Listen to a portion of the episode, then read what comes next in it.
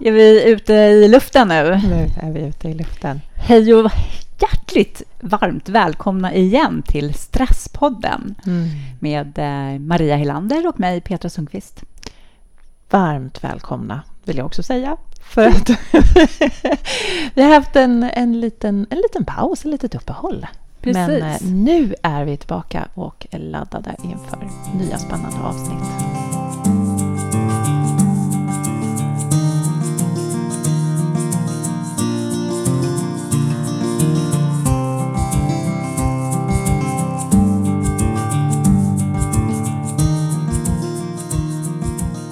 Eh, Nyttoteket är med oss nu i det här eh, första mm. nystartsavsnittet. Där vi tänkte pressa på att presentera deras eh, benbuljong. Mm. Som är helt fantastiskt god, för vi har just haft ett litet after work där vi har provat benbuljong. Finns i olika smaker både en kryddig och en choklad och en utan smak som kan ju passa bra ifall man vill smaksätta själv eller som du sa att man har mm. en kanske i, i mat. Ja, precis, i en gryta, en köttfärssås eller någonting sånt. Och chokladen, hörni. Ni måste smaka chokladen. Ja, vi var båda så helt skeptiska, men den är så fantastiskt god. Och dricker man mjölk Mm. Så då kan man ju blanda det här pulvret, buljongpulvret i mjölken så får man ju en ännu mer traditionell chokladdryck. Men vi blandade med vatten och det var fantastiskt gott. Funkade precis lika bra. Ja. Mm. Benbuljongen är från svenska gräsbetande djur så det är antibiotikafritt och eh, mm. ja, men det är en väldigt bra produkt. Oerhört, ja. Och buljongen innehåller ju jättemycket kollagen som vi behöver för våra leder och brosk och allting i kroppen och det, kollagen tillverkar vi ju själva, men med åldern så minskar ju vår egen produktion av kollagen. Så därför är det inte alls dumt att tillföra kollagen som ett kosttillskott så här. Eh, själv brukar jag, har jag alltid kört Nyttotekets kollagenpulver och så har jag tagit det innan jag går och lägger mig.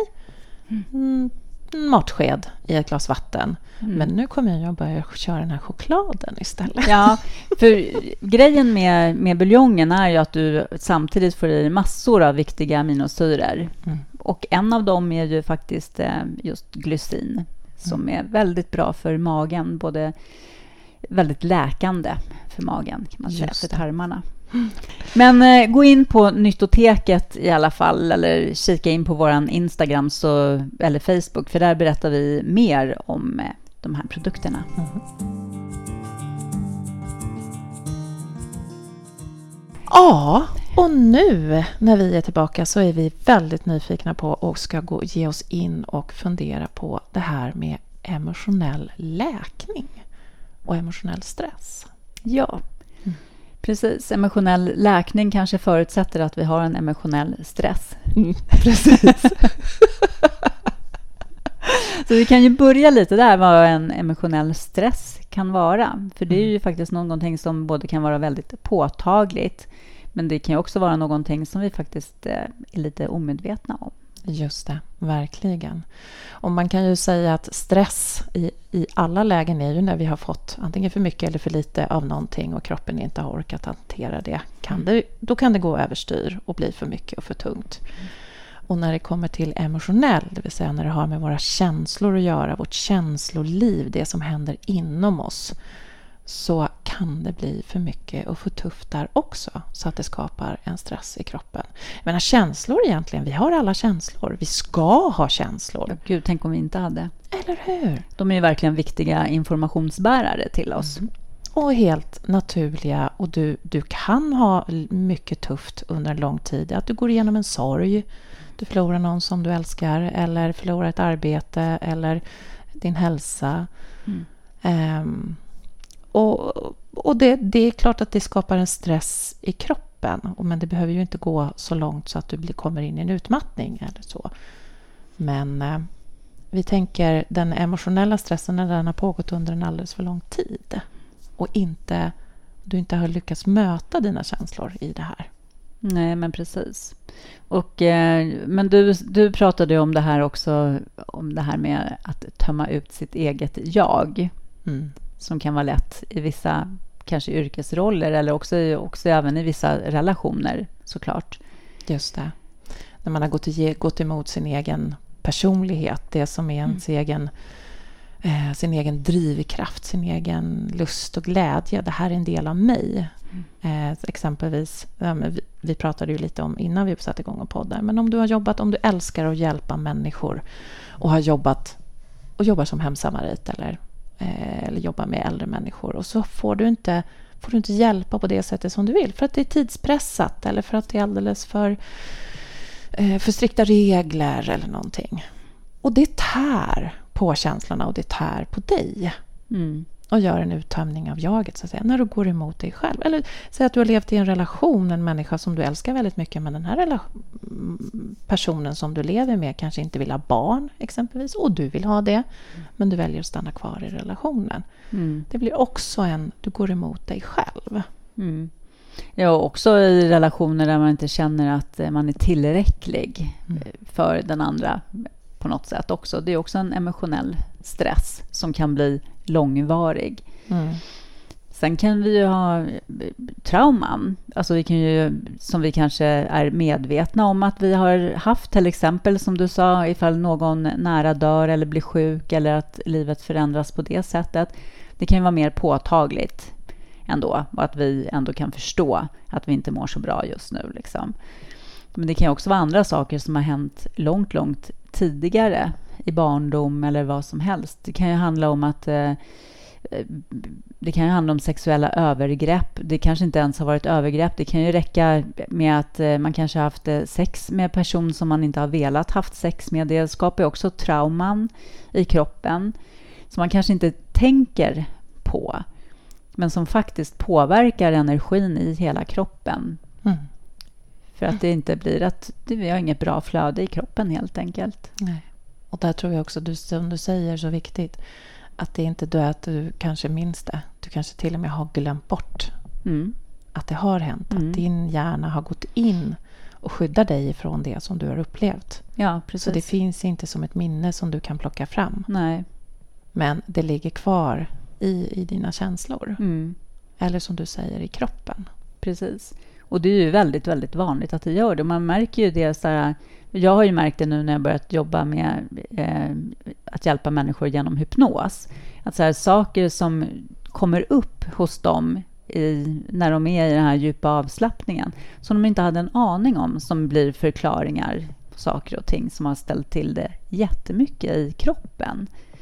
Inte minst här med beroendesaker och eh, ätproblematik och så.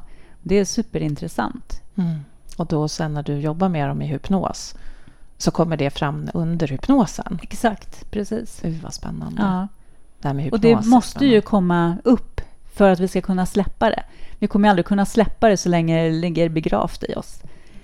Mm. Men det kan vara svårt att få fatt i saker som du säger, som vi, liksom inte, som vi har förträngt så mycket så att vi inte ens är medvetna om det. Mm. Så det är ju på så olika plan med emotionell stress dels där som vi vet och förstår att om jag har varit med om det här, det är inte konstigt att jag mår så här. Det här behöver jag bearbeta, få hjälp med kanske, eller eh, lägga upp på bordet och titta på. Liksom, vad, hur ska jag kunna göra för att liksom, gå vidare? Mm. Och sen det här som ligger fast i oss. som minnen eh, djupt begravda, som vi liksom inte kommer åt.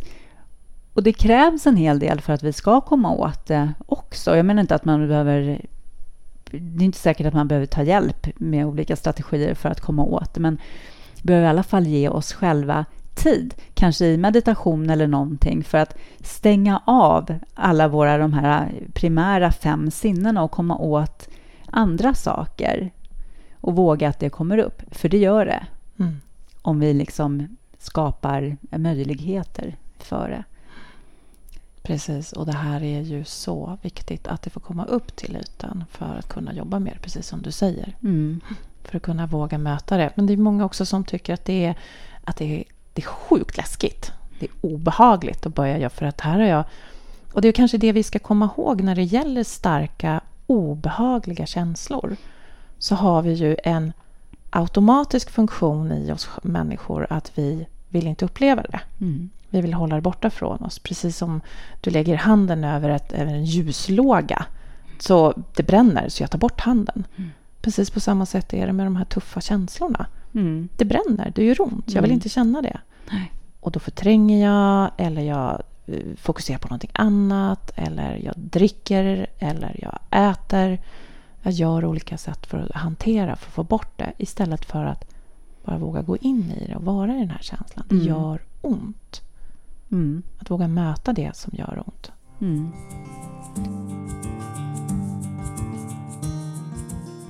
Det, och det är, ju, det är ju mer eller mindre tufft för alla att göra det. Men samtidigt så det finns liksom ingen genväg till att läka. Och det emotionella, och det finns det ju forskning på också när man tittar på sjukdomar och sånt. För tillfrisknandet av svåra sjukdomar så handlar det 80 procent om den emotionella läkningen.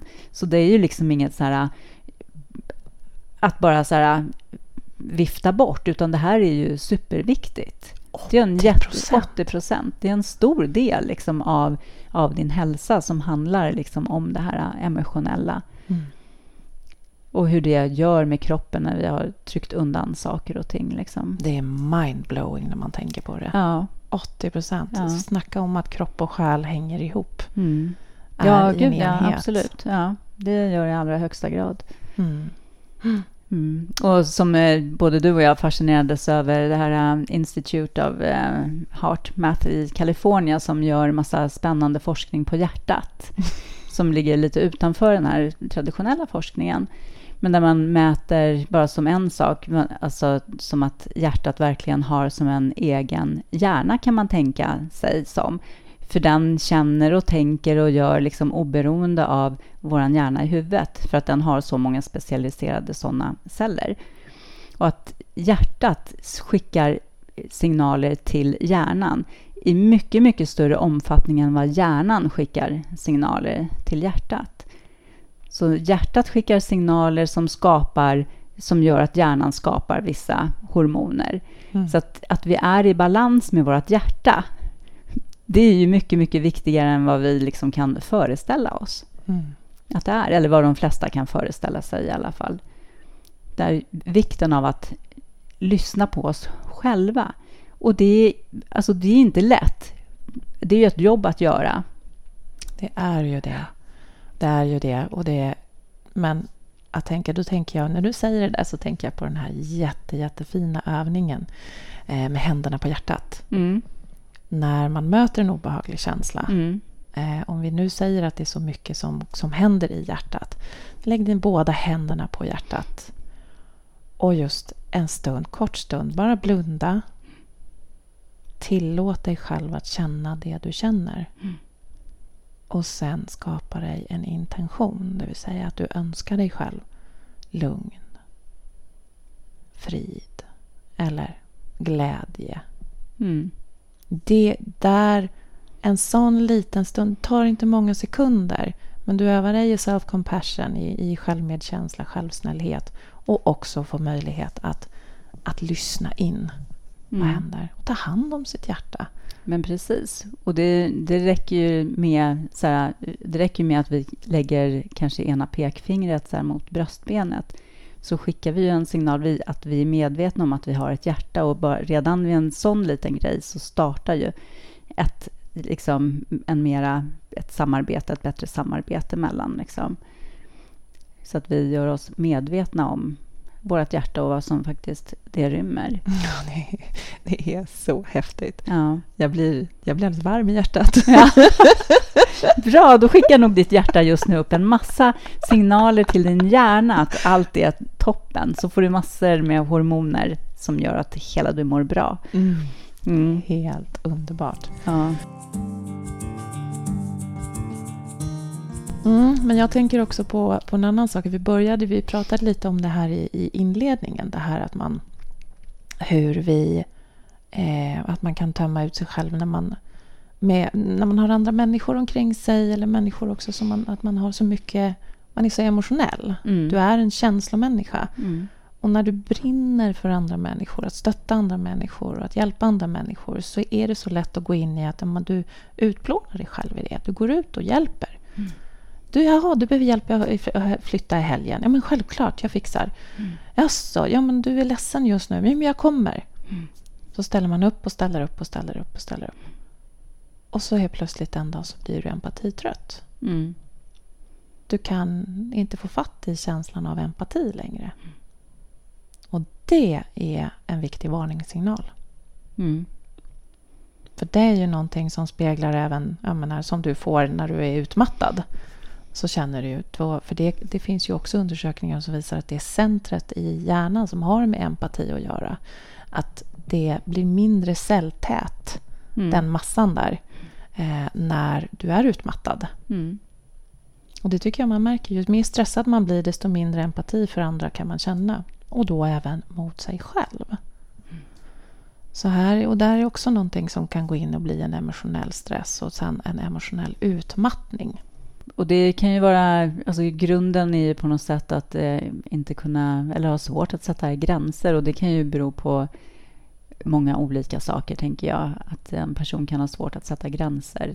Alltså dels så kan det vara för att man verkligen vill finnas och hjälpa alla som man tycker Mm. om. Det kan också vara att man eh, gör det med rädsla som drivkraft, att eh, inte få tillhöra, att bli utesluten, Precis. alltså i det långa loppet. Eh, att vara en viktig person för, för någon annan eller för andra människor. Liksom det, finns ju flera ingångar i det där på något sätt. Liksom. Familjerelationer tycker jag är en sån där tydlig. Om du har gamla föräldrar exempelvis Mm. som inte klarar sig själva på samma sätt. Mm. Och att det är så svårt att, att sätta ner foten där, säga nej. Nej, men jag orkar inte, jag hinner inte, jag kan inte. För du vet att de har ingen annan än mig. Och de har hjälpt mig i alla tider. Och då är frågan återigen, vad är, det som, vad är din drivkraft där? Är det det dåliga samvetet? Eller är det faktiskt att du gör det av glädje, att du vill? Mm. Jag vill hjälpa dem. Mm. Eller är det att du känner att nej, om jag inte gör det så kommer de inte att få hjälp. Eller om jag inte gör det så... Och det kan ju gnaga på en, det dåliga samvetet också. Verkligen. Men ibland tänker jag så behöver vi kanske göra saker som vi faktiskt kanske inte känner själva att det är det som vi mest av allt vill göra. Då tror jag att det är så viktigt att försöka hitta så här, hur kan jag göra så att jag känner glädje inför att göra det här.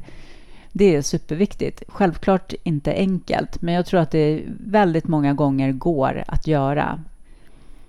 Att liksom öka glädjen kring någonting, Mm. om man börjar fundera på det. Verkligen. Så att du, att du blir självsnäll samtidigt. Det här är en Mm. glädje för mig att åka dit och hjälpa dem. Mm. Men också tror jag att det är, är har man svårt med gränssättning så är det väldigt, väldigt, väldigt, väldigt värdefullt att börja fundera på vad är det jag vill och vad är det som händer i mig just nu. Mm. Men det behöver inte vara, för, alltså det kan ju vara vänner som tömmer oss på energi också. Mm. Som man ställer upp och ställer upp. Ja, men gud, absolut. Mm. Verkligen. Ja. Nej, gränssättning är absolut viktig.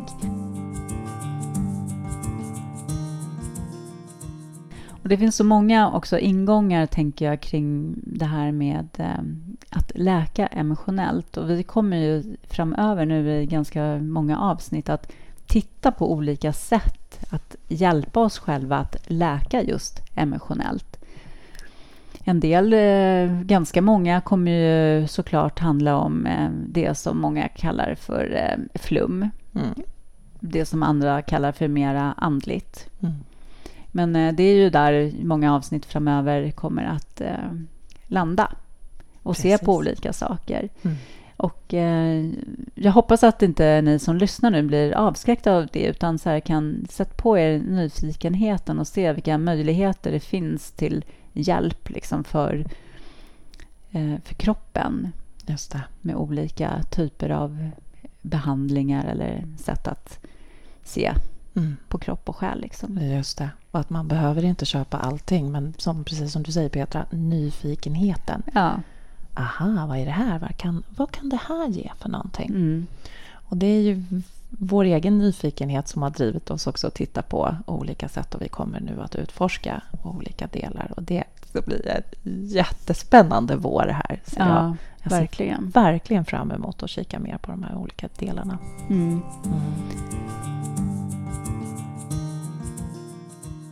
Precis. Så nu har vi pratat lite om så vad emotionell stress är. Så jag har lite koll på det.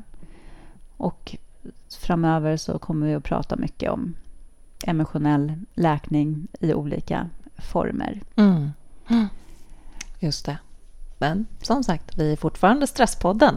Vi är fortfarande Stresspodden, mm. men som sagt, återigen, eh, det här är en stor del av vår stress, medveten eller undermedveten, som är otroligt viktig att eh, bli medveten om för att faktiskt kunna ha en eh, bra hälsa och ha en kropp i, som är i balans.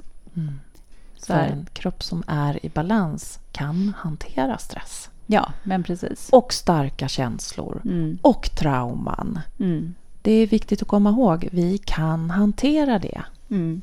Om vi möter det. Ja. Och om vi är i balans. Och hjälper oss själva genom det.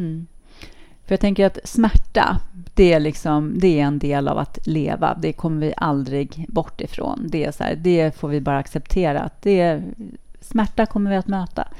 Men eh, om vi vill lida, det är faktiskt eh, ett val, tänker jag, att göra. För det behöver vi inte göra. Mm.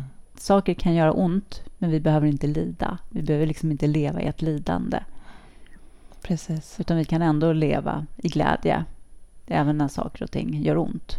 Och det låter jättetufft när man hör det så här, men om man verkligen tar in det och funderar på det. Mm. För här kommer ju ett motstånd in också. Och det är oftast det som skapar lidandet. Mm när jag får ont, när det gör ont, om jag har ont i en, en, mitt lillfinger och det gör skitont, ju mer jag försöker att streta emot den smärtan, desto större lidande blir det. Mm. Men om jag istället går in och säger ja, det här gör ont. Och det är okej. Okay. Mm. Det handlar om en acceptans på ett annat sätt. Det gör det verkligen. Mm. Ska vi försöka få till eh, några tips Just det. Mm. När det kommer till eh, emotionell läkning. Men det jag tänker, det här som vi kommer tillbaka till hela tiden, just att, att sätta gränser är ju verkligen det tipset. Mm. Och hur övar man sig i det? Jo, man, man börjar öva sig i det lilla. Nej, jag behöver inte sätta de där jättegränserna det första jag gör, utan jag kan öva mig i den lilla situationen. Att säga nej till, till min hund, att säga nej till mina barn, att säga nej till en telefonförsäljare. Försäljare. Mm. Det låter fånigt, men det är ändå att börja någonstans att se det som att det här är en process. Och ju mer jag gör det, desto mer stärker jag mig och mina gränser. Och desto mer kan jag lyssna på, hej, jag, vad vill jag? Mm. Precis. Och där kanske också innan man går in i möten eller situationer där det kan ställas, man vet att det kommer att kunna ställas krav och förväntningar på en, att man innan bestämmer sig för vad har jag mina gränser i det här? Hur vill jag? Mm. Vill jag bli invald nu som sekreterare på det här styrelsemötet? Vill jag bli involverad i det här projektet på jobbet? Eller vad det än handlar om. Mm. Precis. Bestäm dig Vill jag åka och fika ja. med den här kompisen just nu? Ja, bestäm dig innan. Mm. Mm så du, så du har lätt, så du inte behöver hamna i konflikten med dig själv. Nej. Utan nu har jag mina gränser och nu är jag självsnäll. Det här är viktigt för mig. Mm. Mm. Mm. Så sätta gränser är vårt favorittips här. Ja, precis. Eh, och eh, fundera helt enkelt också på vad ditt egna så här, syfte, drivkraft, motivation är när du går in i saker och ting varför du, ditt varför helt enkelt, kan man väl säga. Varför går du in i det här? Varför väljer du att göra det här? Varför väljer du att inte göra det här? Lär känna dig själv. Mm, och vad du vill. Mm. Som sagt, lyssna inåt. Det, hjärtat är också en hjärna. Den eh, vet nog väldigt mycket vad du behöver. Just det, precis. Mm. Eh, mm, drivkraften. Precis. Är det nyfikenhet och glädje eller är det rädsla? Mm. Dåligt samvete? Ja. Mm. Var inte rädd för att ta hjälp, för det är också en styrka och ett sätt att kunna hjälpa sig själv att faktiskt eh, ta hjälp oavsett på vilken nivå. Om det kanske räcker med att prata med någon eller man kanske behöver ta hjälp utifrån. Alltså det finns ju massor med olika sätt att komma åt sina blockeringar. Mm, just det, precis. Så var inte rädd för att göra det. Och det, det sista jag skulle, eller vi vill säga också är det här att träng inte undan känslorna. Upplev dem. Mm. Var i dem. Du behöver inte sitta en hel eftermiddag och, och, och gråta. Eller ja, det kan du absolut göra. Det kan vara ganska skönt. Men du kan avsätta en liten tid. Det här gör ont. Nu tittar jag på det en stund. Nu får det låta. Lägg händerna på hjärtat och tillåt det. Nu gör det ont och det får göra så. Mm. Men nu vill jag inte och då gör jag någonting annat. Men bara så liksom en liten stund. Börja där. Mm. Och uppleva en känsla istället för att fly ifrån den. Precis. Och apropå gråta en hel eftermiddag så tårar sänker ju faktiskt våra stresshormoner. Så att, eh, var inte rädd för att gråta. Det är också ett bra sätt att sänka stressen i kroppen. det är det. Ett tips från Stresspodden. Ett tips från stresspodden. Gråt mer. Gråt. Får sätta på en snyftfilm. Ja, Om man inte har något annat att gråta. Sorglig musik ja. eller någonting. ja. ja, vad underbart. Ja, ja men mm. eh, tack för att ni har varit med och lyssnat på det här och eh, fortsättning på temat följer som sagt med stor mm. nyfikenhet, hoppas vi. Mm. Och vi, det är så roligt att vara tillbaka. Vi sitter här med två, två stora leenden. ha det fint. Hej då. Hej då.